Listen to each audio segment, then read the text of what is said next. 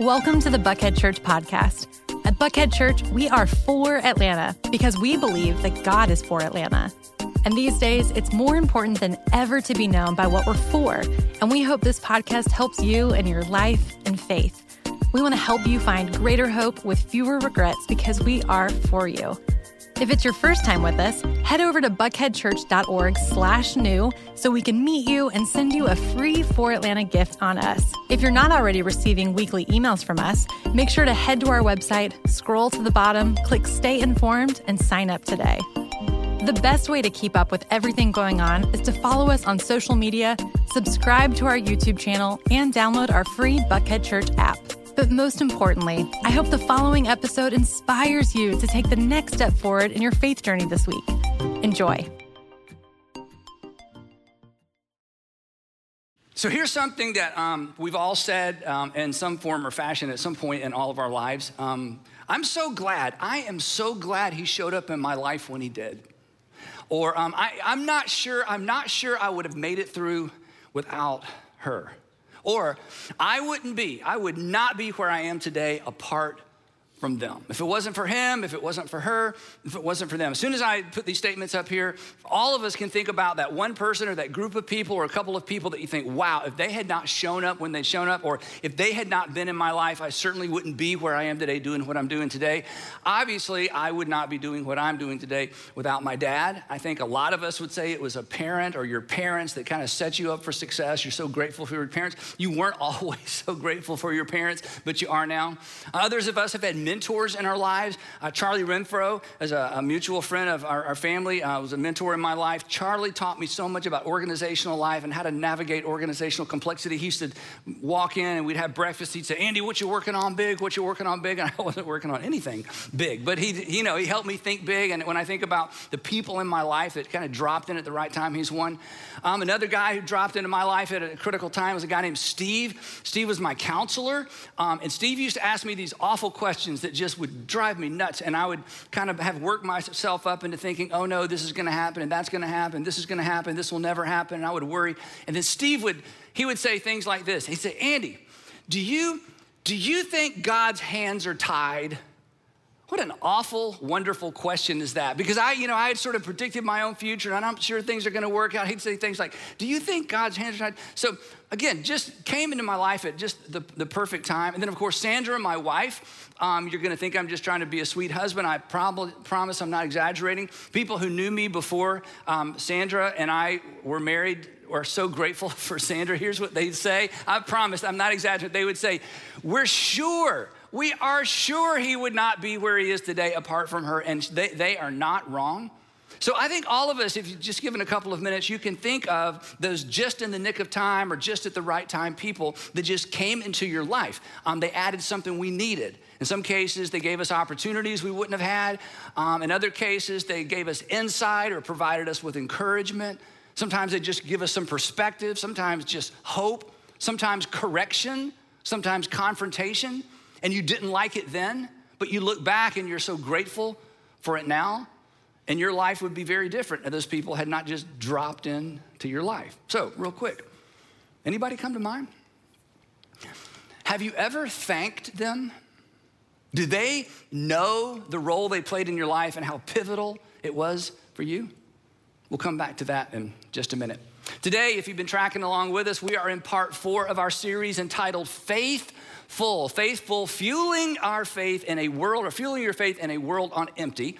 And the premise behind this whole series is that in the first century, when Jesus invited people to follow him, it became very evident that his agenda for his first century followers and for his 20, 21st uh, century followers is that they would be people and we would be people of extraordinary faith. Not the kind of faith that you just keep in your head, but the kind of faith that shows up at home and shows up at work and shows up at the community. Faith that actually works itself out because of our internal confidence um, with God. Um, faith that doesn't change things and change that does, uh, faith that doesn't confront things is really not a very useful faith. In fact, as we saw, James, the brother of Jesus, said that kind of faith is dead. It's actually useless. And this explains this whole idea of an active, gritty in the real world faith is why Jesus, or it explains Jesus' initial invitation to people people. His initial invitation was not believe me or even believe in me.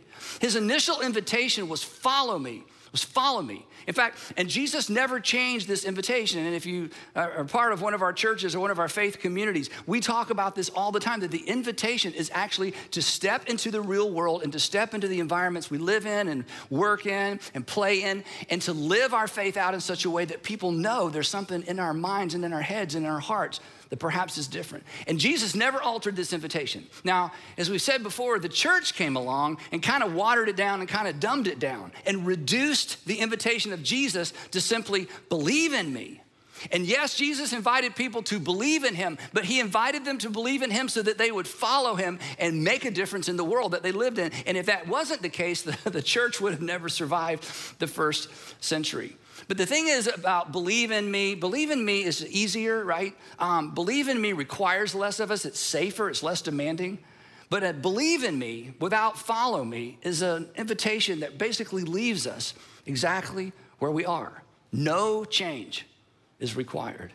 But Jesus did not invite people to merely believe things or even believe things about him. Because, as we know, belief all by itself doesn't make a difference. It's doing, it's following that makes a difference in our lives, and it's doing and it's following that makes a difference in the world. In fact, belief alone, if it only stays in your head and never gets into the activity of your life, actually creates a feeble, frail, and fragile faith.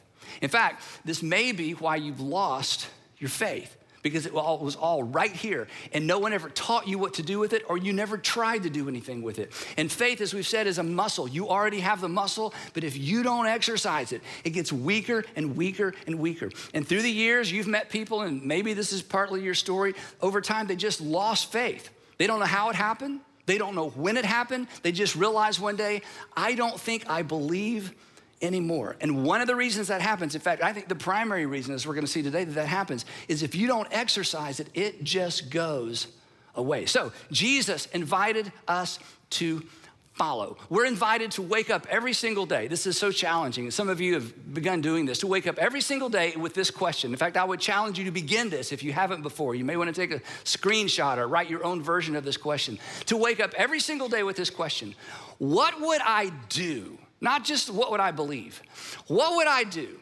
How would I live? How would I respond? How would I react? What would I attempt? What would I initiate? What would I invo- avoid?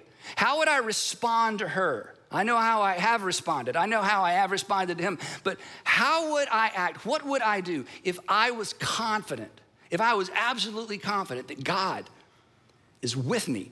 That's what it looks like to walk by faith. As we said last time, walking by faith isn't coming up with some ideas and imposing them on God. Walking by faith is stepping into the real world as if God is who Jesus revealed our Heavenly Father to be. So, in this series, um, we are asking and hopefully answering this question what fuels, what fuels or facilitates the development of active, enduring faith? In other words, if we're to be people of great faith, not just head faith, but active faith, what is it that creates that kind of faith, that go the distance faith, that in spite of faith, that follow Jesus anyway kind of faith? What are the essential ingredients that, if we stirred them together, would create in us the kind of faith that we've seen in other people? And I'm going to tell you a story about one in just a minute.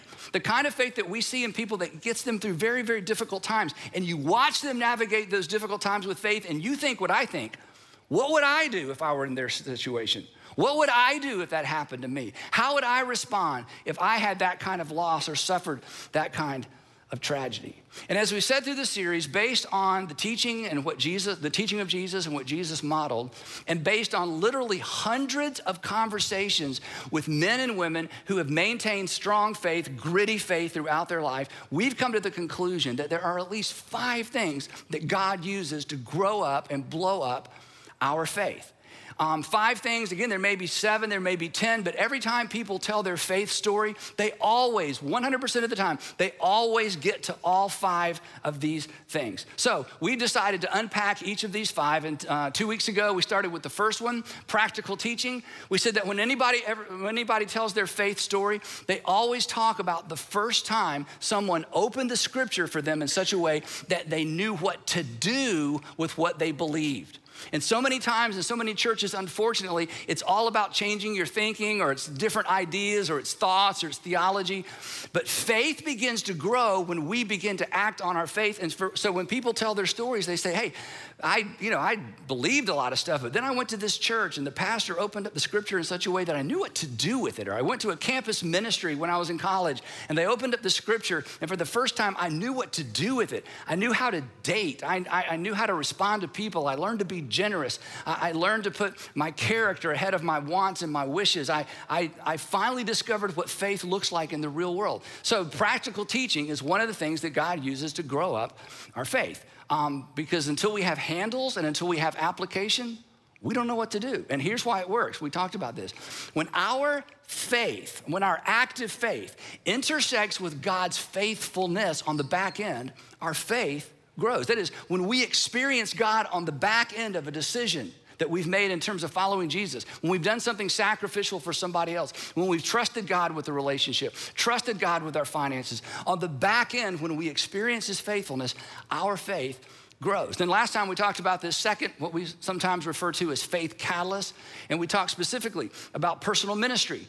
When people tell their story about their faith, they say, Yeah, I remember the first time I felt the nudge to serve somebody else, to step in and lead a group, to go on a mission trip, to begin giving consistently, to begin serving other people. And I didn't feel adequate. I didn't feel prepared. I knew they were going to ask me questions I couldn't answer. I knew the kids in the class were smarter than me. I knew I was going to be around a bunch of adults who'd been a Christian longer than me. But I just, I just felt this nudge. And when I stepped into that environment of serving other people in Jesus' name, something happened on the inside of me. My faith grew. God came through. And when God came through, my faith grew. So today we're going to talk about the third of five things that God uses to grow our faith. And we refer to it as providential relationships. Providential relationships.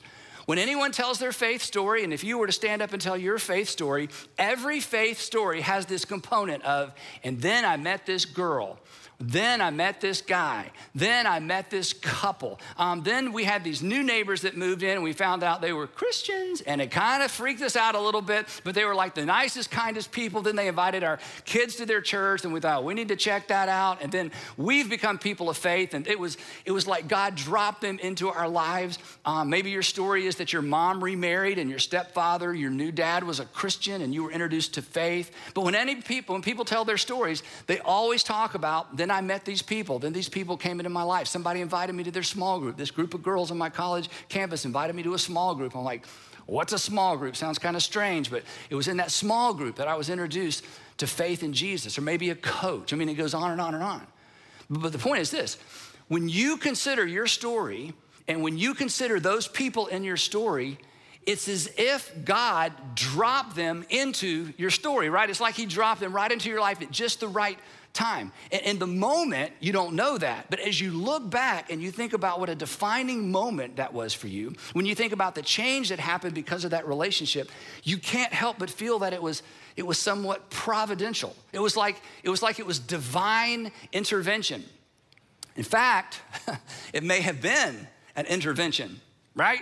A couple of friends showed up and said, We got to talk to you. And you knew what they wanted to talk about, and you did not want to talk about it, and they talked about it to you anyway. And it was a reversal for you, a change for you. And as much as you resisted and as angry as you were because they were sticking their nose in your business, you look back now and you think, you know what? You say, those were some of the best friends I ever had. That was providential. God brought them along at just the right time. And I don't know where I would be today if it weren't for those two guys, for those two girls, for that group of people. Now, the other side of this is a lot of you, many of you, maybe all of you, have actually played this role in somebody else's life, but you didn't know it. You were just being a good friend. You were just being a good boss. You were just being a good citizen. You were just doing what you knew to do. But when those people tell their story, you're in their story because God brought you in and dropped you into their life at just the right time. But for the person on the other side of your defining of, of their of your defining moment, you know, the person that God dropped into their life, again, we, we don't know when it's happening. We always know in retrospect. We only know when we're looking back. Now, defining moments, you know what a defining moment is? It's that moment you look back and think, wow, it defined me for good or bad. Defining moments always, always involve other people. They always involve some sort of relationship. Again, either good or bad. Um, I'm so glad I met them, or I wish I had never met them, right? So we shouldn't be surprised. We shouldn't be surprised that one of the things that God uses consistently to grow up and blow up our faith are relationships. Um, because this is actually how Christianity began. Do you know how Christianity began? It began like this that God sent his son into the world as one of us to interact with us, to change us. That's, that's the gospel. That the whole Christian story began that the Word, God, was made flesh. He became one of us, showed up on planet Earth, and began intersecting with the lives of people. And anybody whose life intersected with Jesus, it was a defining moment. It was clearly providential because Jesus had been sent from God. And then those people began to intersect with other people's lives. And again, those were defining moments, providential relationships as well. I want to tell you about one real quick. It's kind of one of my little favorite little Jesus um, narratives that doesn't get a lot of attention. Um, Jesus comes to a gentleman, a young guy named Philip, and he says, Philip, I want you to follow me. And he had invited Peter, Andrew, James, and John. He says, Philip, I want you to follow me. And Philip, instead of just saying, okay, I'll follow you, Philip says, okay, but I need you to wait here for just a minute. And Philip goes and he gets his buddy Nathaniel. And he says, Nathaniel, you're not gonna believe this. We have met the Messiah. and Nathaniel's like, sure you have. Sure, you have. I mean, we've been waiting for the Messiah for hundreds of years. You haven't met the Messiah. Besides, who is this Messiah? And Philip's like, no, no, it's Jesus of Nazareth. And, and Nathaniel's like, no, the Messiah doesn't come from Nazareth. In fact, nothing good comes from Nazareth. Nazareth, can anything good come from there? So he disses Jesus' hometown. I mean, Nathaniel is just not interested. At which point, Philip, if he were like most of us, would be like, okay, you just stay here and have your little itty bitty insignificant life. I'm gonna go follow Jesus. We're gonna change the world. Uh, my name's gonna be in the Bible. Your name's gonna be nowhere, okay? So that would have been that would have been the logical thing to do. I'm gonna follow Jesus. I gave you a chance, okay? For the rest of your life, you're gonna look back on this deal. You should have bought Google stock and you should have followed Jesus, okay? But you missed it, okay? So anyway, um, instead of that, Philip's not gonna give up. You know what he does? This is so powerful. Philip says, okay, look, Nathaniel, I don't know about the Nazareth thing. I don't know about where the Messiah is supposed to come from, but I'm just telling you, look, look, come and see. This is the greatest invitation. Just, I, I can't answer your questions, I can't explain it. Just come and see. And Nathaniel meets Jesus and recognizes who Jesus is.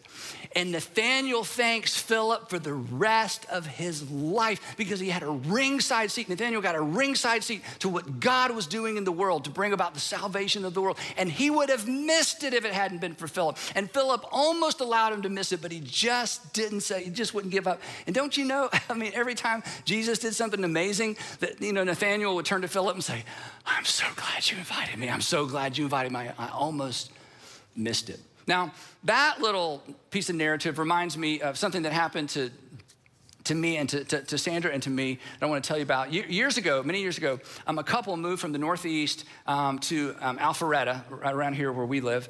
And um, their neighbor, um, Nick, um, realized they weren't church people, they weren't faith people, and didn't seem to be interested. So Nick decided to invite them to his church. He didn't attend one of our churches, he had attended a church in their community.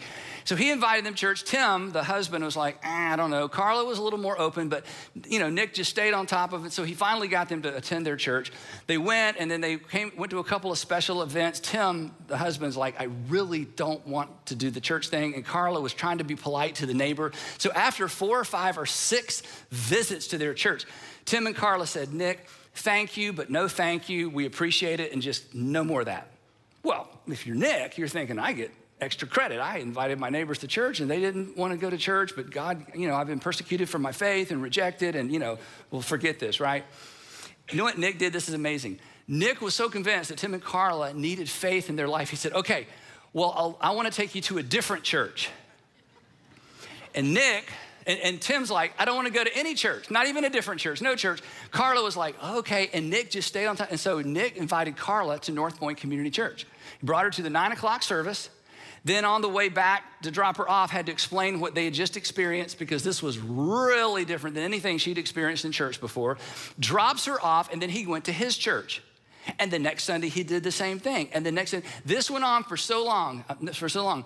Their two kids said to their dad, Daddy, where does Mr. Nick and mommy go every Sunday morning? this is kind of strange. True story. So eventually, Carla brought the kids, and, and, Nick would just go to his own church afterwards. He wasn't trying to change churches. He just felt like this couple needs to be in church. His family needs to be in church. Carla brought the kids. The kids got involved and loved it. Finally, Tim, like whatever. So Tim began to come to North Point. And as Carla said to me, this is a quote when I called her this week to make sure I had all these facts straight. She said, And Andy, the rest is history. They got super involved. I met Tim on the baseball field. His oldest son and my oldest son, Andrew, um, have become lifelong friends. They're friends to this day. Went to the same high school. We're in the same small group here. Uh, Tim joined a guest services team. They both just got super involved. Um, they joined our small group. In fact, I heard this story in our community group when we were going around sharing stories. How did you, you know, get, get into church? What's your faith story? That's, that's the story they told. They talked about Nick. So we become lifelong friends. And then in 2013, um, Tim was diagnosed with ALS. This horrible, horrible, terrible disease that you know about. And his doctor said, You got three to five years to live, Tim. So our community group became, you know, the, the Tim group. We were Team Tim and Carla. We are just going to carry them through this awful time. That was 2013. Um, Tim is still alive today. Um, so, but during that time, as we watched him slowly deteriorate, I'm telling you, watching his faith and watching Carla's faith is one of, if not the most inspiring things that has happened to me as an adult as it relates to my faith. In fact, uh, several years ago, we, our, our, our, parts of our community group would go do the ALS walk or the walk to defeat ALS. So one year when I was there, um, I took this picture. I want to show you this picture I took with my phone. This is not Tim. This is Tim. And I saw Tim coming. This is a buddy that was in his, his uh, support group that has, has since passed away. Tim saw us. He's walking over. Then he saw his buddy, and he immediately, so emotional to me, went down on one knee and just took him in his arms. And Tim pastored his ALS support group. I think all of them have passed away. He is the lone survival. He's like the survivor. He's like the granddaddy of the bunch. He's since lost his voice. I'll tell you more about that just a minute. But watching his faith and watching his love for these men and women, but primarily men who have, are navigating this dreadful, dreadful disease, I'm telling you, and sitting in small group. In fact, um, Tim, you know, ALS generally starts low and goes high, or high and goes low. For Tim, it started high, so he early on began to lose his voice. And as it was more and more difficult to understand when Tim spoke, he said to me one time, he said, Andy, he said, I would like to lead our small group um, as much as possible until I can no longer lead it. That's Tim. Tim's on a guest services team. I told you about. Some of you know Tim. Tim kept trying to quit the guest services team because he was, it was, you know, it was hard to understand. It was difficult for him to walk as time's gone, has gone by. I'm only laughing because he told the most hilarious stories. And, and the guest services team here wouldn't let him quit. Like, Tim, you are, you're coming, you're gonna show up, we're gonna give you a vest. Finally, he couldn't walk and he couldn't talk, so they, they put him in a golf cart with a middle school girl. They said, You drive, she'll do the talking. And there are some of the things that happened that it would take too long for me to describe that are so funny because he has maintained a sense of humor uh, in the midst of this dreadful, dreadful disease. But I'm just telling you, for the folks in our community group that have walked this walk with him, our faith is bigger and our faith is richer and our faith is more gritty and real worldly, watching them maintain their faith in God through these difficult, difficult times. That's the power of providential relationship. But again, we couldn't have chosen that. You don't, you don't choose a providential relationship. In fact, you can't create a providential relationship. If you created it, you, it wouldn't be providential, right? But here's the thing we should all and we can all be proactive in getting into relationships with people whose faith informed their decisions and whose faith informed their responses to the difficulties of life. This is the part we can do. Because being in proximity, as we're gonna see in just a few minutes, is one of the things we can do to ensure that our faith grows because of who we're doing life with. Now, the author of Hebrews um, leans in on this, weighs in on this. Uh, Hebrews is a book in the New Testament It's not actually a book. It's like a long, complicated sermon. We just call it a book because it's part of the New Testament. We don't know who wrote Hebrews. You probably know that. It's probably a man. And in one section of Hebrews, the author is urging these Galileans and these Judeans, these sons and daughters of Abraham, not to give up their faith in Yeshua and Jesus and, and, and Messiah. So they believed in God, but they, they were new to faith in Jesus. So he's urging them, don't give up, don't give up, don't give up your, don't give up your faith. And so here's what he says as he, uh, uh, as he you know, urges them to hang on. He writes this. He writes, Let us, talking about that faith community, primarily Jewish believers, let us hold, love this word, unswervingly We've all driven swervingly. This is unswervingly. Let us hold unswervingly. That is a straight, direct line to the hope we profess. For he who promised, and here's our word, is faithful. He's like, you can't, you can't let go of your faith in God. If you let go of your faith in God, where are you going to place your hope? Because God has done something right here among us. This was written in the first century. There are still eyewitnesses of the resurrection. He's like, you, you can't, you can't let go of your faith because he who is, has promised is faithful. But they were going through very difficult times. So consequently, he's like, hey, don't give up, don't give up. And then he says this in order to facilitate, in order to facilitate us holding on unswervingly, he says this, and let us consider, that is, let us think about it, contemplate, let us focus on, let us consider how we may, and here it is, spur one another on He's like, if your faith is gonna remain rock solid, if you're gonna maintain your faith, you're gonna need some other people, and some other people are gonna need you. He says, I want you to give some thought to how you can spur other people on in their faith. And then this is, this is the great part. But not just faith that's here. He says, toward love and good deeds. In other words, he's saying, I want you to help each other live out your faith in the real world. Why? Because when our faith intersects with God's faithfulness on the back end, our faith gets bigger. So he's like, I want you to spur one another on. I want you to get in each other's face. I want to make sure you're still getting together. And I want you to hang on to faith. And I want you to hang on to faith in such a way that it shows up in the real world. And then he says this. In fact, what he says next is the verse of scripture that I'm sure over a hundred people texted me, voicemailed me, emailed me during 2020. Not giving up meeting together. In fact, some of you emailed me this verse. Andy, we're supposed to not give up meeting together, which is always curious to me, and I was not rude to anyone, but here's what I thought. Do you really think we've abandoned giving up together? Do you know how many chairs we own? We own more chairs in all of our Atlanta area churches than any other organization I know about. We have not abandoned giving up together. We just took a pause. We just took a break. But anyway, lots of people sent me this verse, which is always curious to get verses from people like, oh, I'd never seen that in my whole life. Okay, but anyway, those are what things I think, not the things I say, except to you. Okay, so let me read it again. Not giving up, not giving up meeting together, as some are in the habit of doing, but and here it is again, but encouraging one another. Now, here's the question why? This is, this is huge. Why? Well, why, when it comes to our faith, and when it comes to our faithfulness, and when it comes to recognizing God's faithfulness to us, this is so important. When it comes to our faith, the, the, you know, the grit and the reality of our faith, when it comes to our faithfulness, that is doing the things we feel nudged on the inside to do, and when it comes to experiencing God's faithfulness, proximity matters. Proximity matters. It, it, proximity and relationship are faith builders. Now, here's, here's my observation, and, and this may be your story. In fact, this, what I'm about to say next, may explain why you've lost faith or why you're losing faith. Here's my observation that people, that people drift from their community of faith. People drift from their community of faith before they drift away from faith.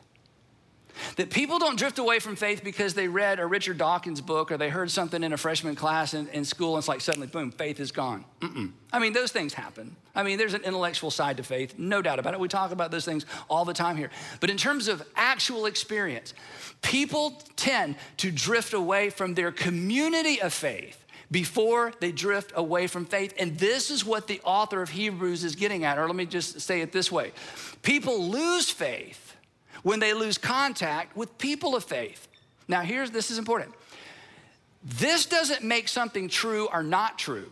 In other words, being with people doesn't make something true, and not being with people doesn't make it untrue. You're smart enough to know that. It has nothing to do with reality, it has to do with our faith, it has to do with our confidence in.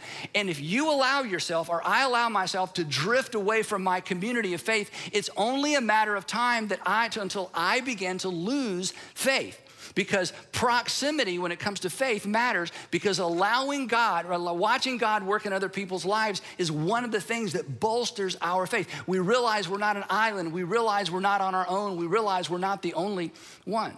And all this points to why relationships are critical to growing, enduring faith. Put it this way when we see, this is what happened to us with Tim and Carla, when we see God's faithfulness in somebody else's life, it's easier to trust Him with ours. When we see God's sustaining grace, when we see God's sustaining faith, when we see God's activity in someone else's life, in someone else's circumstances, when we see it in other people, it is easier to trust Him with ours, especially when we're walking through a valley or especially when things aren't working out and things aren't up to the right. Now, most of us, as I said at the beginning, while most of us have experienced this in some sort of unexpected, out of the blue kind of providential way, again, there is something we can do to facilitate this faith catalyst. There's something we should do. We actually have a role to play. And that role is simply this we got to stay connected. We got to stay connected. Staying connected to a community of faith grows and sustains and builds our faith.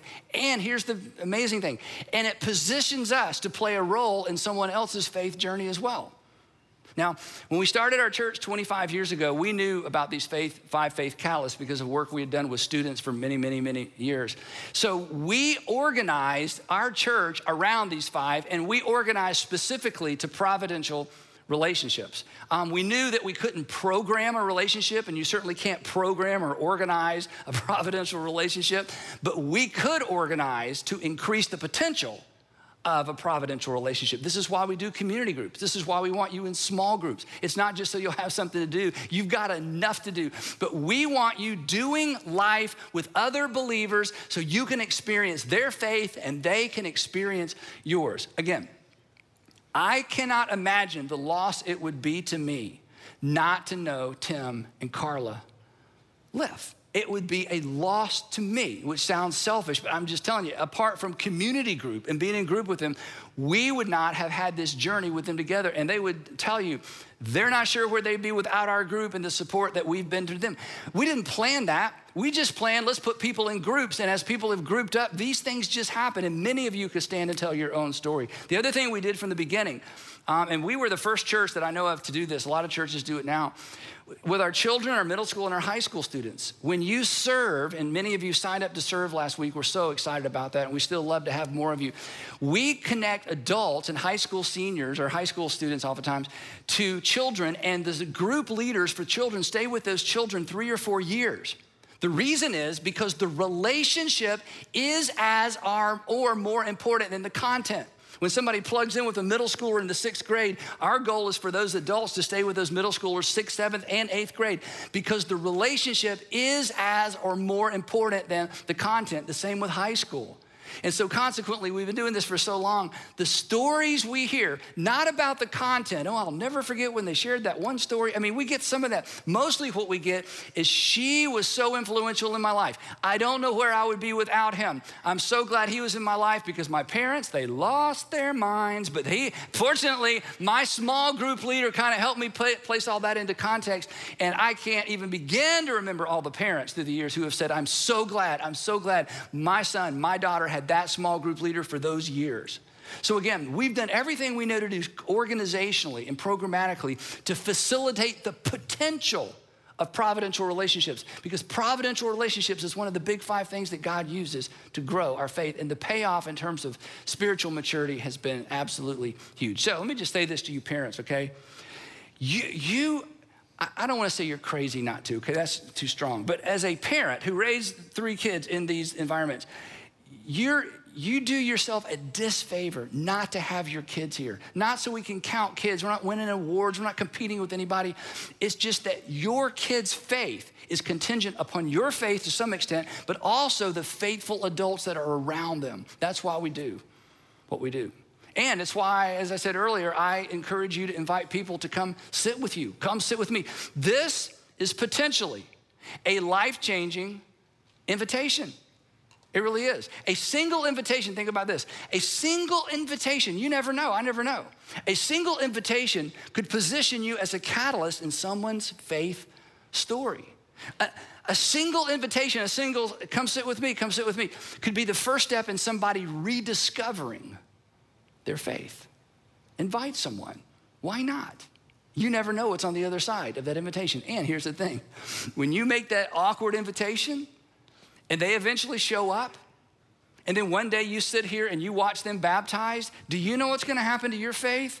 It will not get smaller, it will get bigger because that's the power of providential relationships, and it's one of the primary things God uses to grow up and blow up our faith. Again, we never, I say this to you all the time, we never know what hangs in the balance of our decision to obey God and trust God, and we never know what hangs in the balance of our courage to say something and to invite someone. Now, in our student ministry, 9th through 12th grade, we tell students all the time your friends determine the direction and quality of your life. Your friends determine the direction and quality of your life. Your friends determine the direction and quality of your life. And if you're sitting here thinking, wow, I wish somebody would tell my kids that. Okay, anyway, your friends determine direction and quality uh, of your life. But what's true for 14 year olds, it's true for 40 year olds. The people that we choose to do life with influence and impact the strength and the endurance of our faith and the depth of our faith. Again, because when we see God's faithfulness, when we see God's faithfulness in someone else's life, it's easier to trust Him. It's so much easier to trust Him with ours. When we, when we trust God with our lives, our faith gets bigger, stronger, and more enduring. And we only trust God oftentimes when we have the courage to step out and trust God in unusual ways because we've seen somebody else do it. So here's the last challenge for you. If during this season, for whatever reason, intentionally or unintentionally, you've, become, you've begun or you've gotten unplugged from a faith community with people who believe like you do and are moving in the direction and value what you value, you need to get reconnected. Even if it's a little awkward, you need to get reconnected for the sake of your faith, and if you're a parent, for the sake of your kids' faith because they're watching. And if you know someone, if you know someone who needs to get connected, you should make that call. You should send that email.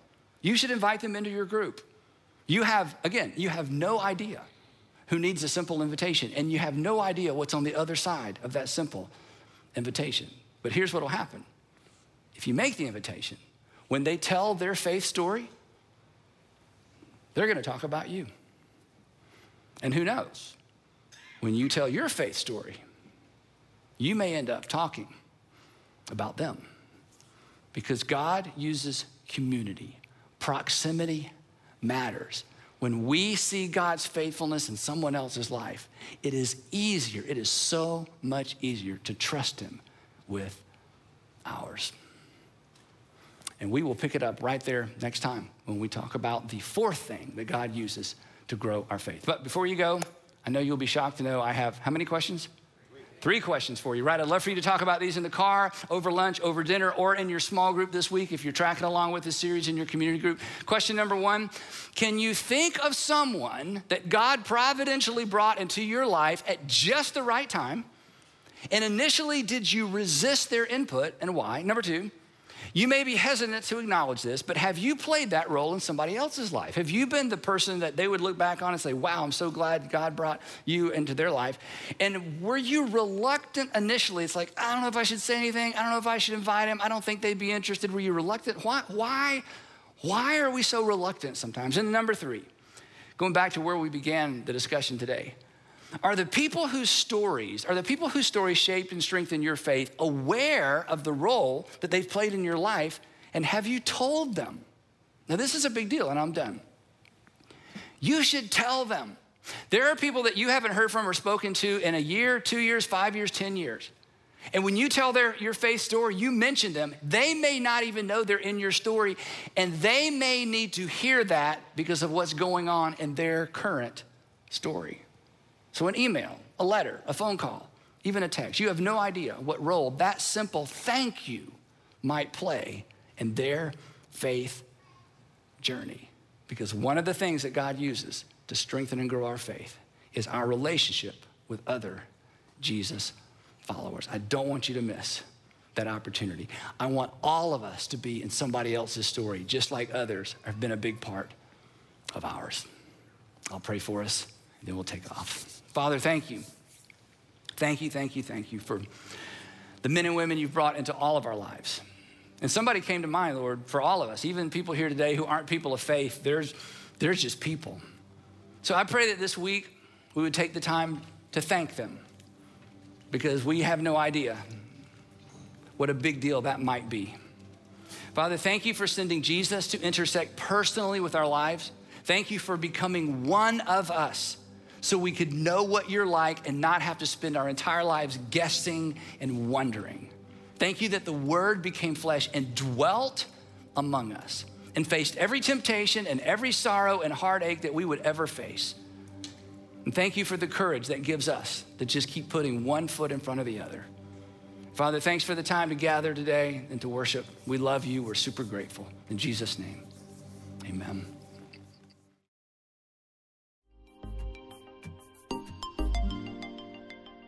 Once again, thanks for listening. If you'd like to hear more messages like this, we've made it super easy. First, you can hit the subscribe button to get these messages on your device every week. Second, you can download our app from iTunes, Google Play, or wherever you get your apps. Or third, you can check out our YouTube channel. Just search for Buckhead Church and make sure to subscribe. Have a great day.